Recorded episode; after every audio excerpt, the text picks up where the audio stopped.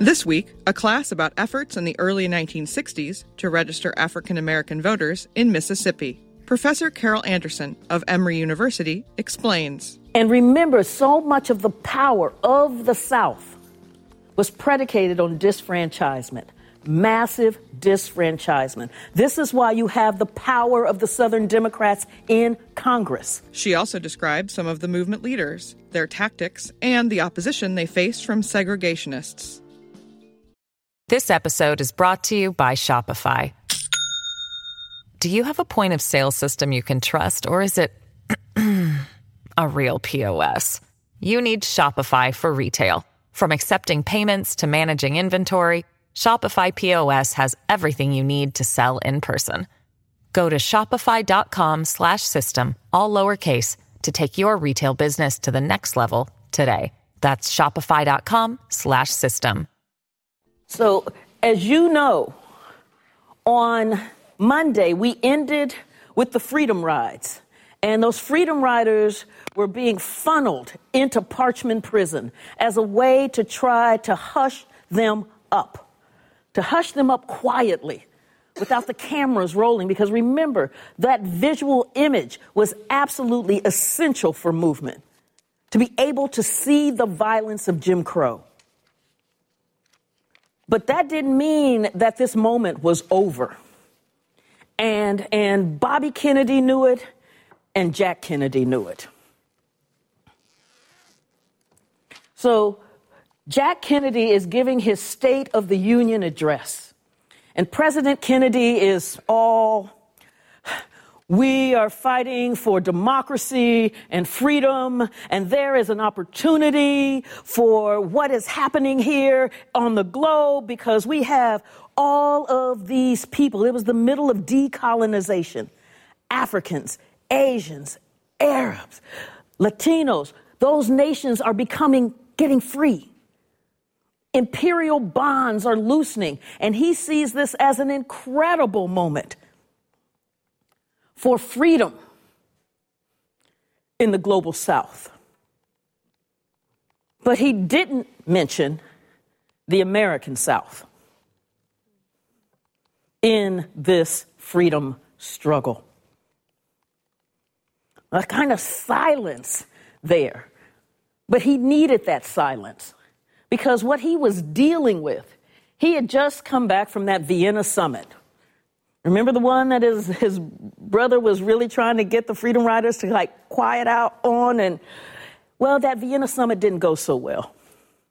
He met with Khrushchev, and Khrushchev took him to school.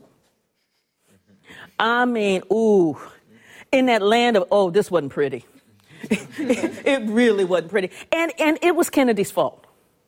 He acknowledged that later on. He thought that what he could do because he's gotten by on charm. Is he could just walk in there and charm, you know, one of those charm fellows, charm Nikita Khrushchev. Khrushchev, who has been in the war, Khrushchev, who has survived Joseph Stalin. I love Ariana's face right there. She's like, yeah, survive that. so he thinks that he can just charm him, so he wasn't prepared. So imagine going into a summit meeting with the head of the Soviet Union and you haven't done your homework. Have you ever walked in to, okay, I'm seeing the heads already nod. right? And he just wasn't ready. And afterwards, he told uh, a New York Times reporter, Khrushchev beat the hell out of me. Yeah. Because there was the Bay of Pigs, that debacle where the U.S. had tried to invade Cuba um, after Fidel Castro had taken over the island, knocked out Batista, and the Bay of Pigs mm, went about as well as the Vienna summit.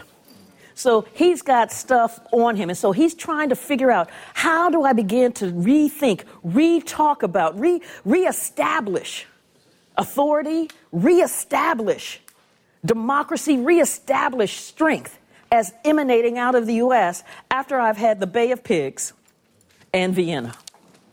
Well, there was a problem with that wanting to reestablish was because you also had the South blowing up. Black folks struggling to be free and refusing to be quiet about Jim Crow and the brutality of Jim Crow. So Bobby's got to figure out something. And what Bobby figures out is that I've got to find a way to find the sweet spot.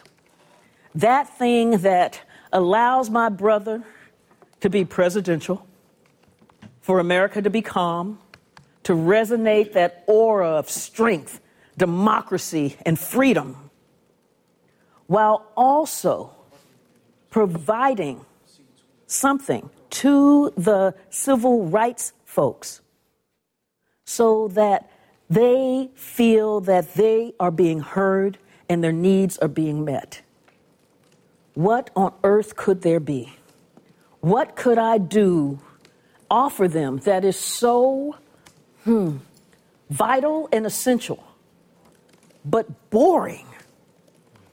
Really boring, so that no cameras will want to be there, that nothing's going to jump off. And you know what he came up with?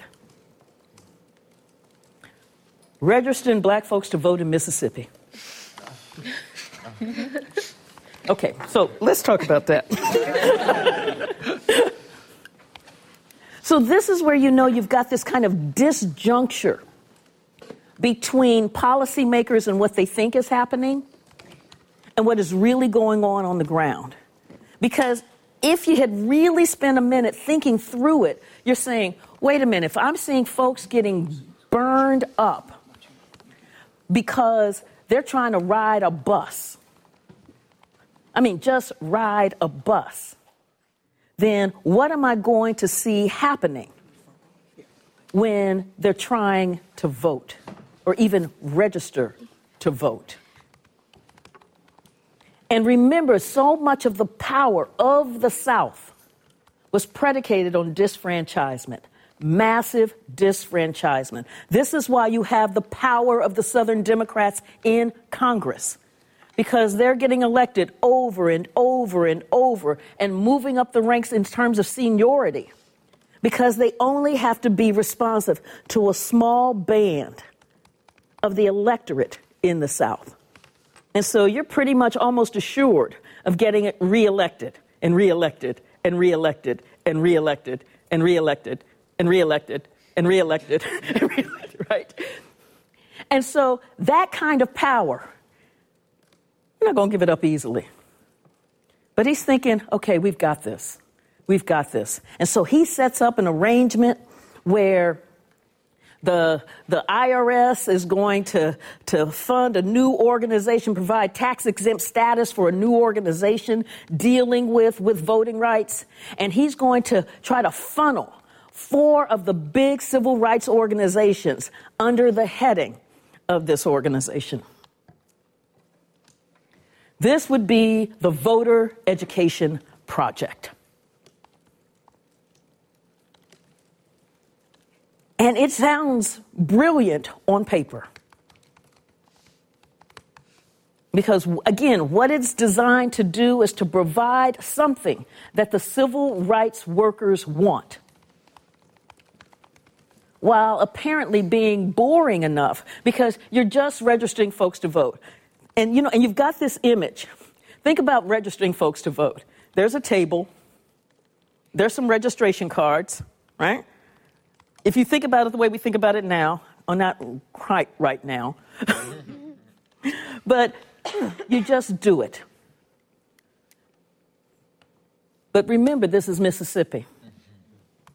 Remember, we have the poll tax, we have the literacy test, we have the understanding clause, we've got election day terrorism, we have the power sitting there to, in fact, reinforce massive disfranchisement.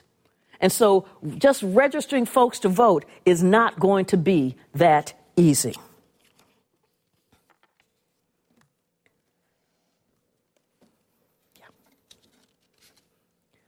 But this is the name of the organization the Council of Federated Organizations. And what he's going to do, and it's going to be tricky, he's going to try to bring SCLC, the Southern Christian Leadership Conference, and the NAACP together. Now, there's already a bit of, um, because the NAACP, big dog. We've been here since 1909, right? And, and, and, you know, and Roy Wilkins had been with the NAACP since the early 1930s. And he waited his time, did his work, moved his way up the organizational ladder, and finally in 1955 became the head of the NAACP. What else happened in 1955? Emmett Till. Rosa Parks. Rosa Parks, the Montgomery bus boycott. Who was heading up the Montgomery Improvement Association? Martin Luther King. Martin Luther King. So imagine you've waited 20 some years to be head of the civil rights movement leadership. And within the moment, the year that you become the head, there comes this guy out of Montgomery, Alabama, that all of a sudden the media is flocking all around, talking about, ooh, the leader, the leader. So there was this kind of rivalry there. Wilkins would help King out of numerous jams. Don't get me wrong. But we also have to take into account when we're talking about alliances, we're also talking about the kind of real deal stuff about people and organizations working together and the frictions that happen when you're dealing with people who believe that they should be here and somebody else is getting something that they should have. So Kennedy was also going to have to try to work through this relationship between SCLC and the NAACP. But what he really wanted was to diffuse the power of the student shock troops coming out of SNCC and CORE. Because students are fearless. And you think about that moment after that beating at the bus station and it looked like the freedom rides were over. And CORE is just like, and Diane Nash out of SNCC's like, we got this. Let's send some more students down. You don't stop us simply because you're going to beat somebody. We're stronger than that. Democracy is stronger than that. And the students kept coming. Kennedy's looking up, going, okay, so we've got them in Parchman Prison right now, but that's only a stopgap measure. There are more students than Parchman can even hold. And we have got to figure out how to diffuse the power and the energy of these students. So something happened that was going to help with that conversation. And that something was members of SCLC and SNCC met with Bobby Kennedy at the Department of Justice. Because remember, he's the Attorney General and they are demanding protection from the federal government for freedom riders. And protection does not mean shepherding them into Parchman Prison. This means real protection. And they are, you know, they're on it. And he's coming back. And they're and he's and and and what they're dealing with here, you know, so finally he's like, look. And you know, when you get look, and he's like, look, freedom rides aren't working. Not working. Am I clear? But there's something that will work.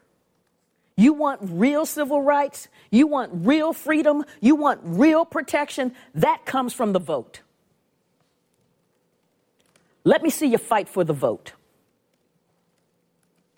We're going to help you fight for the vote.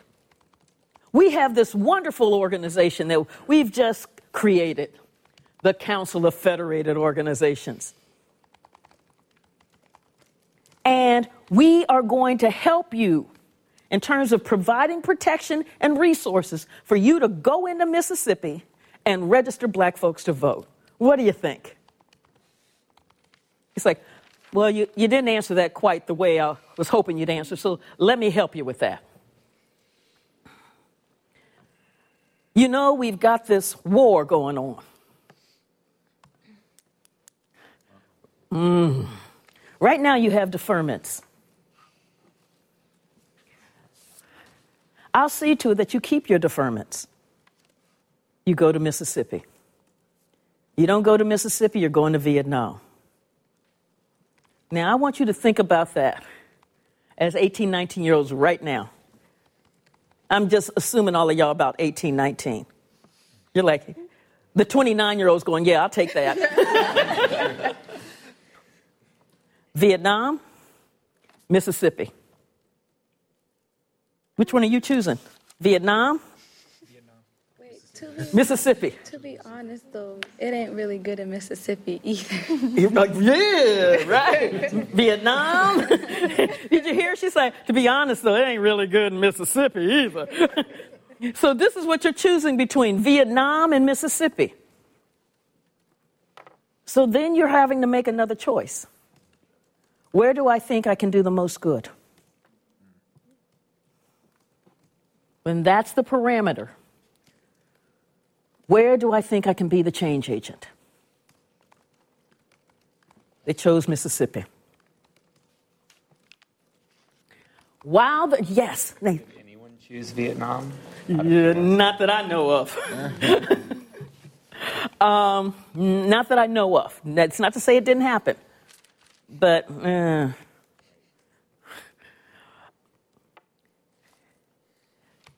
while this debate is going on, there's a SNCC member up in Massachusetts, Harvard-trained philosopher Bob Moses, and Moses had uh, an aura status in SNCC because he had what I call quiet power. You know that thing where, you know, it's not the one who's blustering the most, it's not the one who's hollering the most, it's not the one who's the flashiest, but there's just something. Yeah. Quiet power. And Moses had, Chad's like, yeah, I got quiet power. and Moses, yeah, I saw that. and, and so Moses had that. And Moses had been asked by the head of the NAACP down in McComb, Mississippi, to come down to Mississippi and help register folks to vote. So, even separate from what's called COFO, right? Separate from the Bobby Kennedy organization, Moses is on his way down. And he gets to McComb, Mississippi, with about 12,000 residents and only 250 African Americans registered to vote. Yes, So is he like volunteering or is he like on? Okay. he's volunteering. Okay. That's Moses. And this is a man who will be appropriately named. Yeah. He, he went down to McComb, Mississippi, and began setting up civic education classes. Because, and, and, because one of the things, remember, when we're talking about like the schools, remember, we're talking about the textbooks in the schools. And in these Jim Crow schools, the textbooks for black children did not mention that there was a 13th Amendment, a 14th Amendment, or a 15th Amendment.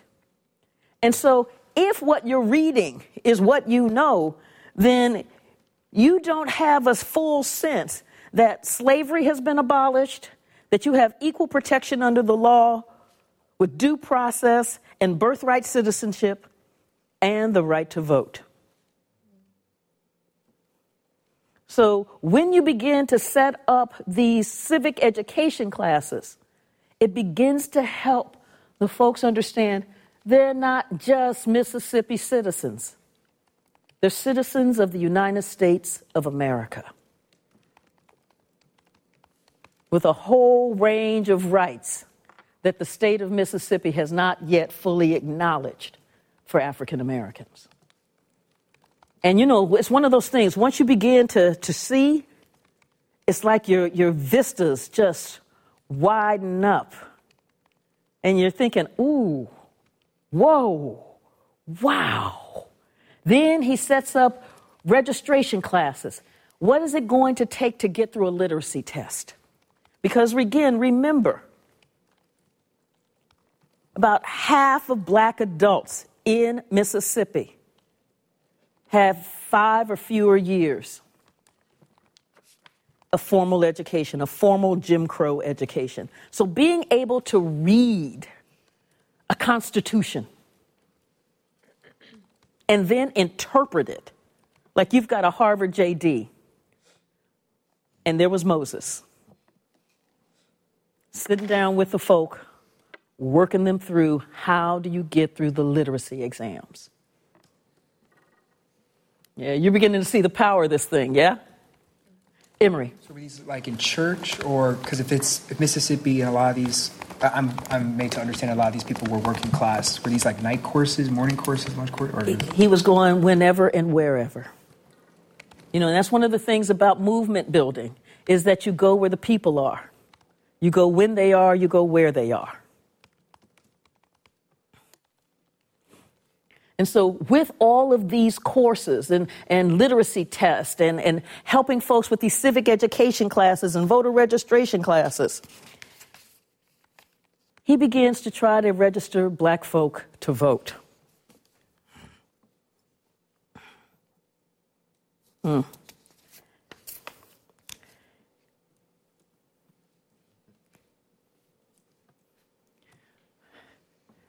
There was a young man down in Mississippi named Hollis Watkins.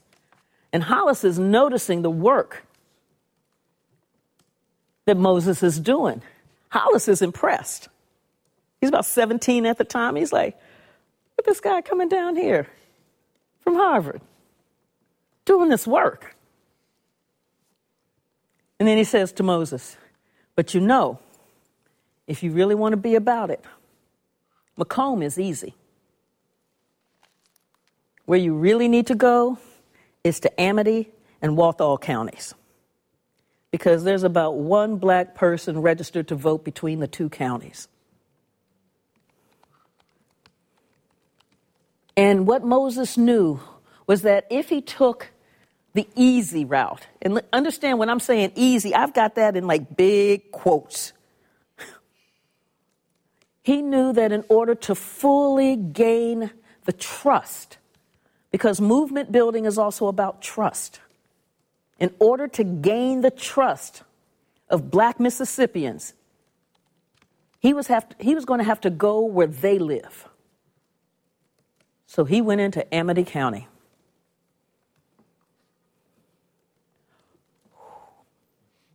Yeah, it, it, got almost like quiet in here. You almost hear like dun dun. Right? This episode is brought to you by Shopify. Do you have a point of sale system you can trust, or is it a real POS? You need Shopify for retail. From accepting payments to managing inventory, Shopify POS has everything you need to sell in person. Go to shopify.com/system all lowercase to take your retail business to the next level today. That's shopify.com/system. He started doing the civic education classes, started doing the voter education classes, and then he went to go register some folks to vote. He got arrested. Now, think about that. You just got arrested for registering American citizens to vote.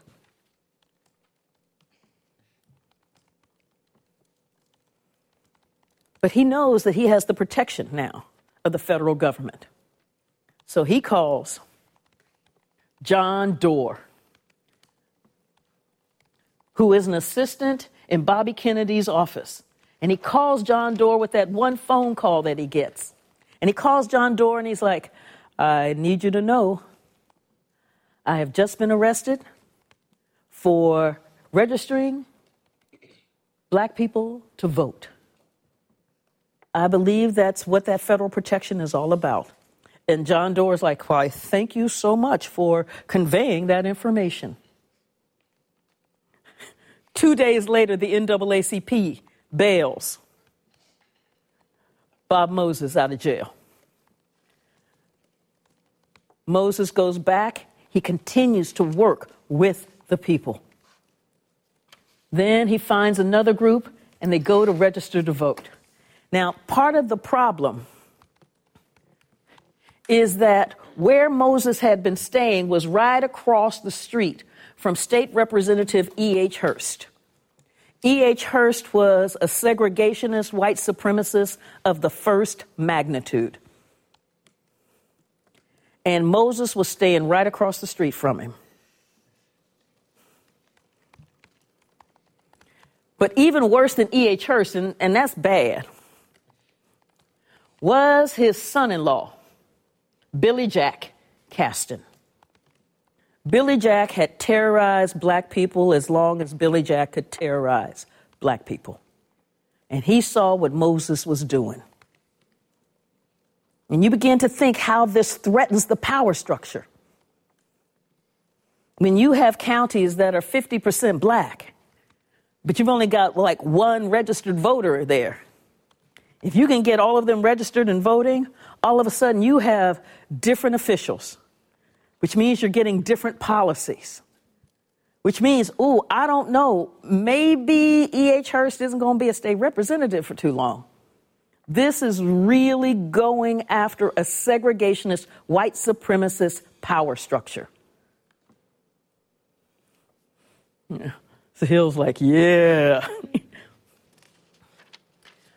so Moses goes down to the courthouse. He's got a couple of guys with him. They're going up the steps to go register black folk to vote. And Billy Jack Caston shows up, pulls out a knife, turns the handle around, and bam! Hits Moses. Moses staggers. Billy Jack's not done. He starts wailing on him, wailing on him. And remember nonviolence is that you learn how to take the blows. Because what you know, remember we've talked about these ethnic notions. What you know is that the moment you swing back becomes justifiable homicide when they kill you. Multiple reasons for nonviolence as a strategy. And so wailing on him, wailing on him. And Moses just goes into his zone. That, that kind of zen zone, that kind of, mm. The two black guys who were with him, who were, he was going to help register to vote, they saw Billy Jack and they took off running. So it is just, yeah, yeah. You know when your boys up, just up and leave you? it's like, whoa. Um, and so when Billy Jack is done, I mean, Moses is a bloody, pulpy mess. Billy Jack's really proud of what he's done. He and his boys walk away like, when they're gone, Moses stands up, bleeding, just bleeding. The two guys who had run away, they're like looking, and Moses like, "You ready to go register to vote?" Yeah. I mean, you see that kind of strength. That's that quiet power leading. He calls John Doar. They couldn't register, that, as I recall. He calls John Doar when he gets back to the house across from E.H. Hurst, going, um, I want to report to you a, a beating. I was beaten. And Doar says, Yes, I know. He's like, You know? He's like, Yes, I know.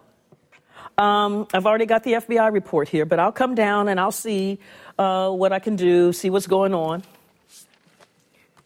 Well, J. Edgar Hoover was the head of the FBI. J. Edgar Hoover was not, um, mm, how does one say?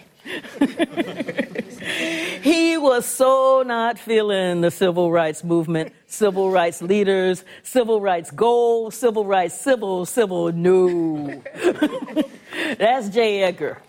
You know, as far as he was concerned, they were communist. Just communist. And so when Doar has this FBI report that says, eh, he then gets down to Mississippi and he sees Moses bruised. That's not what the FBI report said. What Doar was expecting was maybe a, a, a bruise here. He wasn't expecting what he saw.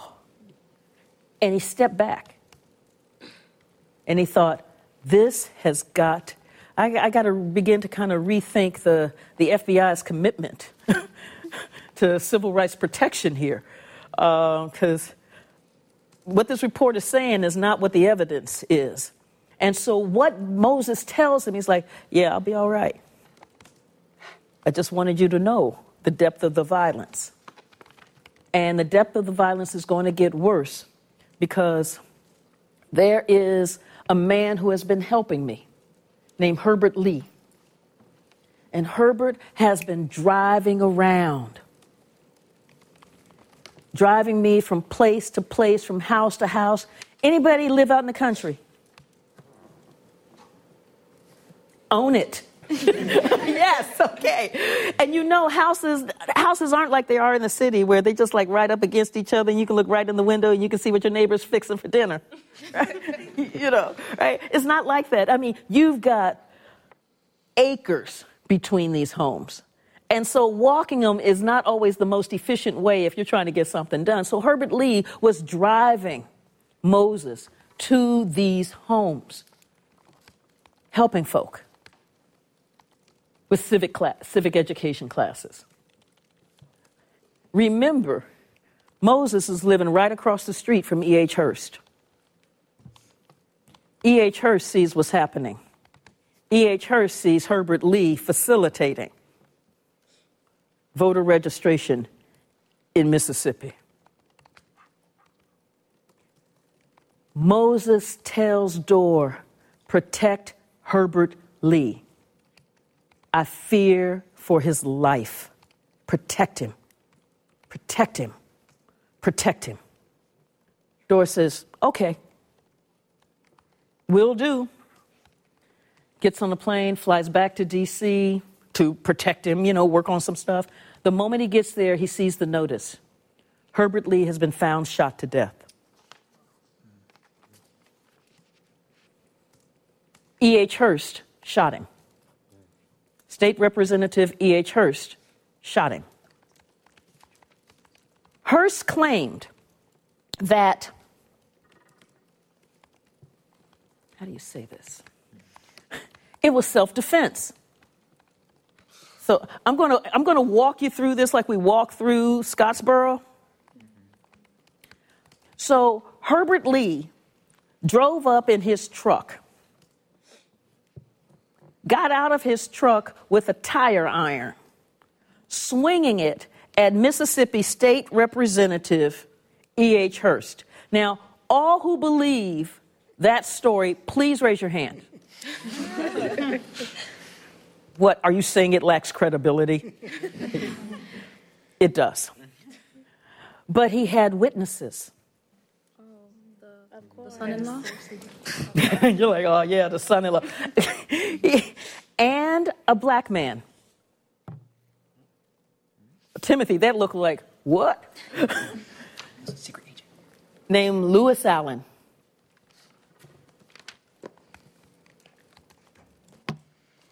Who said, yeah, it happened just the way Representative Hurst said it happened.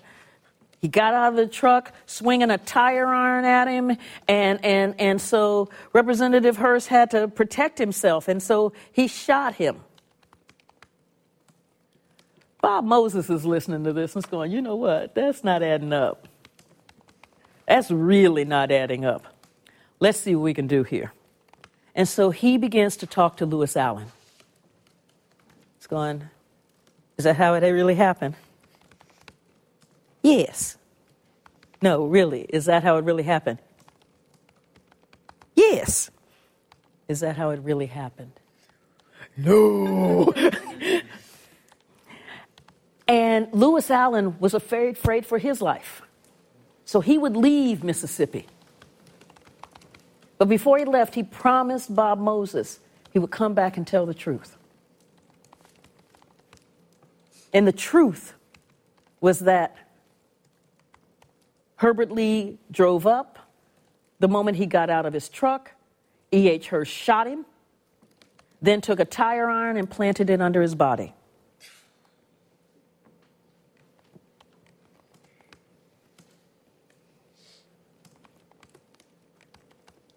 Lewis Allen would come back to Mississippi because he missed Mississippi. His business was in Mississippi. He was in lumbering, right? Lumber. And he would come back and then.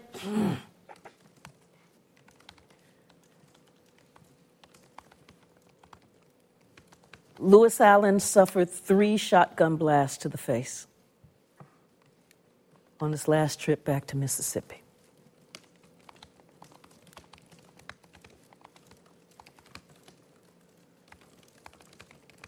Bob Moses took that death on his shoulders and in his heart and in his soul. Because he's like, Lewis Allen, if I hadn't talked to him, if I hadn't convinced him to tell the truth, that man would still be alive. But one of the things that became really clear to him,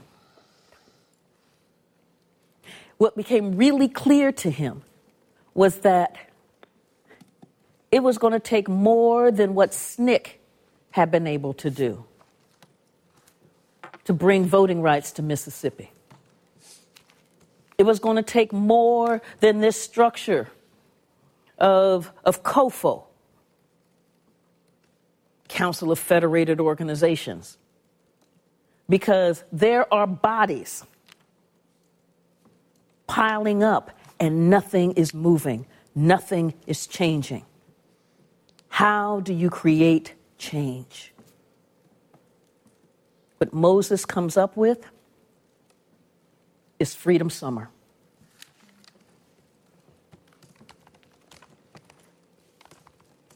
And Freedom Summer will be that moment where he's saying we have to bring in students because you know, y'all fearless. Students from around the nation to come to Mississippi, set up freedom schools, and register folks to vote. Now, the people that he's bringing in black students and white students. And not just white students, white students from the Ivies, whose fathers and mothers are judges and senators. You begin to think through strategy. He thought, even Mississippi's not crazy enough. to do damage to these students, and we can get some work done here in changing the power structure. Any questions?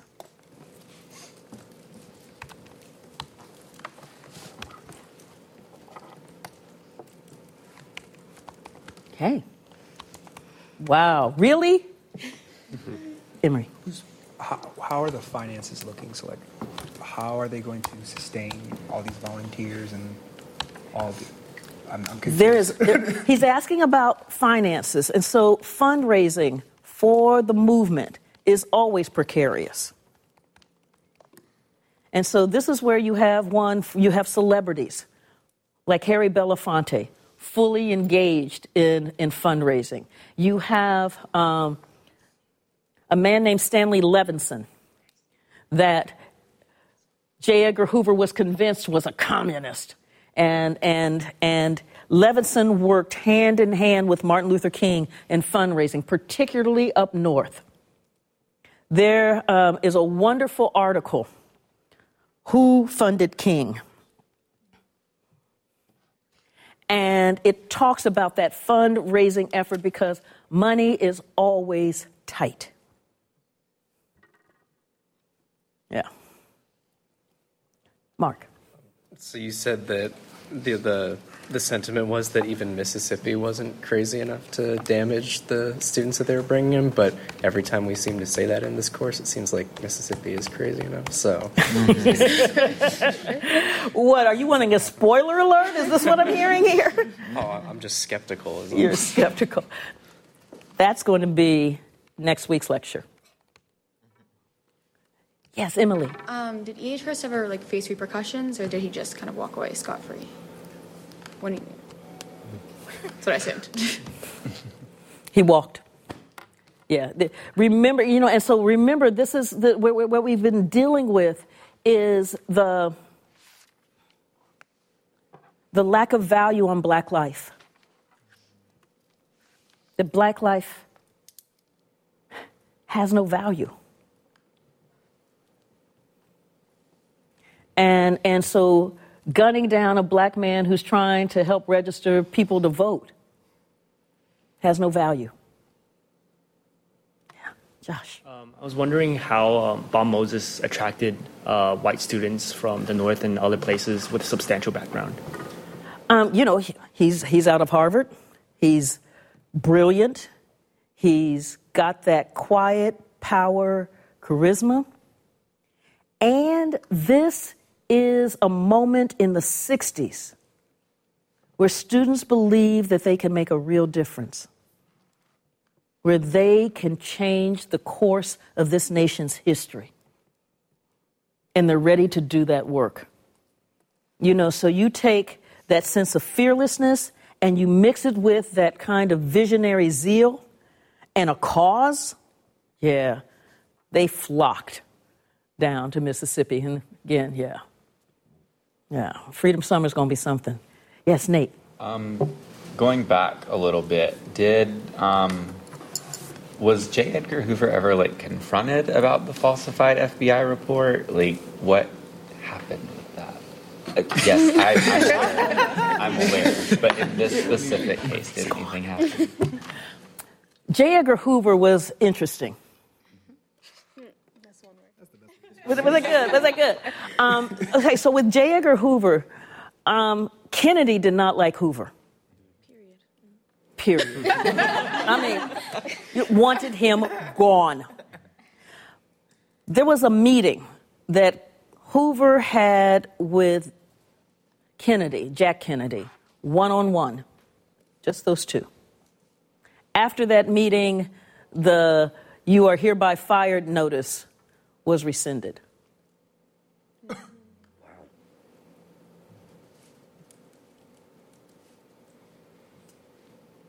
Hoover really didn't face the consequences of a lot of the bad stuff that he did. And he was in power until 72. So I'm looking back at Steve. Um, early 70s. He died somewhere in the middle of Watergate. But he came into power around 1920. Right, right. So he came into power during the first Red Scare. You know, so right around the end of the First World War and died during Watergate. Somewhere in that era. Yes. He put his stamp on that organization. Daniel. Um, if you're able to, can you tell us more about what actually happened in that meeting? And um, were there any other attempts on behalf of the Kennedy administration to undermine the work that Hoover was doing? Okay, so the rumors have it that uh, Kennedy liked women a lot and that there was evidence about how much. That's a rumor. So, no, because there was nobody else in that meeting, it's really hard to tell. And it appears that, again, rumor, that one of the women that he liked a lot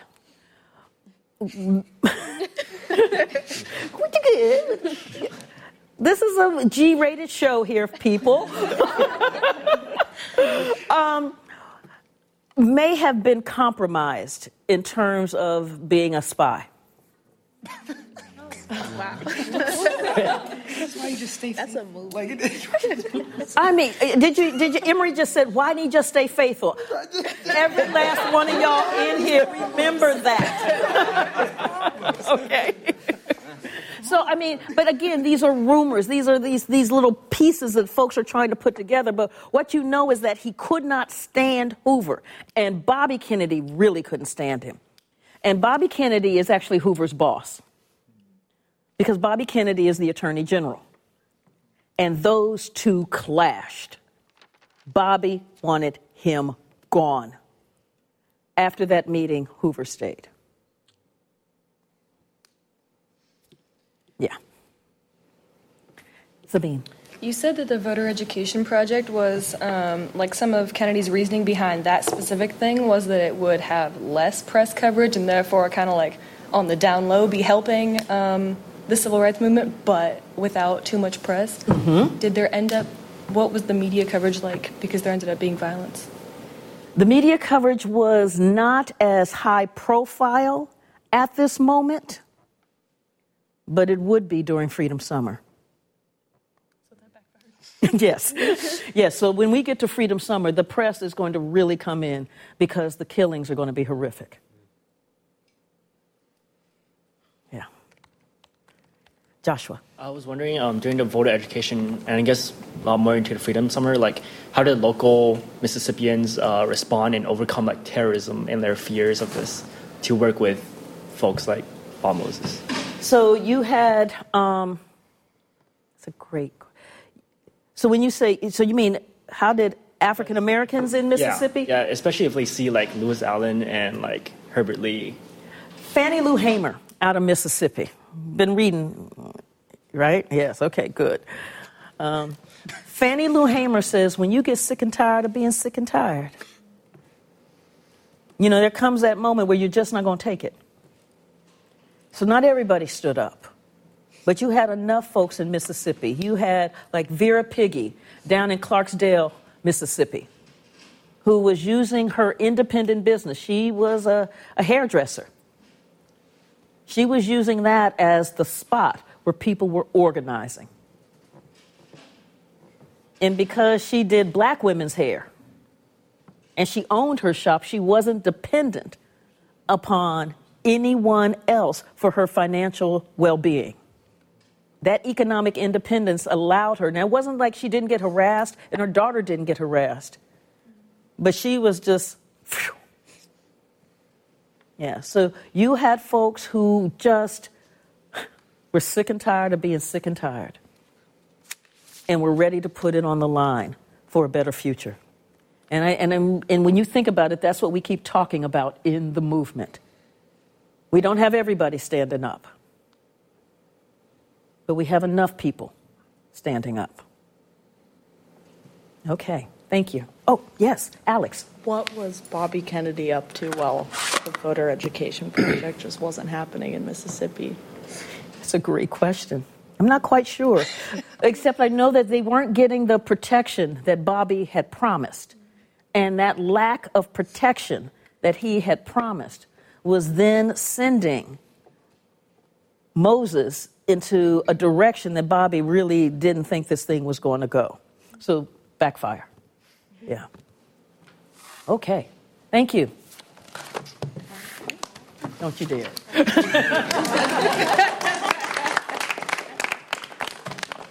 Thanks for listening to C SPAN's Lectures in History podcast. If you're interested in learning more about the Civil Rights Act of 1964 and the Voting Rights Bill of 1965, then you should check out our Presidential Recordings podcast. The entire first season, focusing on the presidency of President Lyndon Johnson, is available now. Find it wherever you listen to podcasts.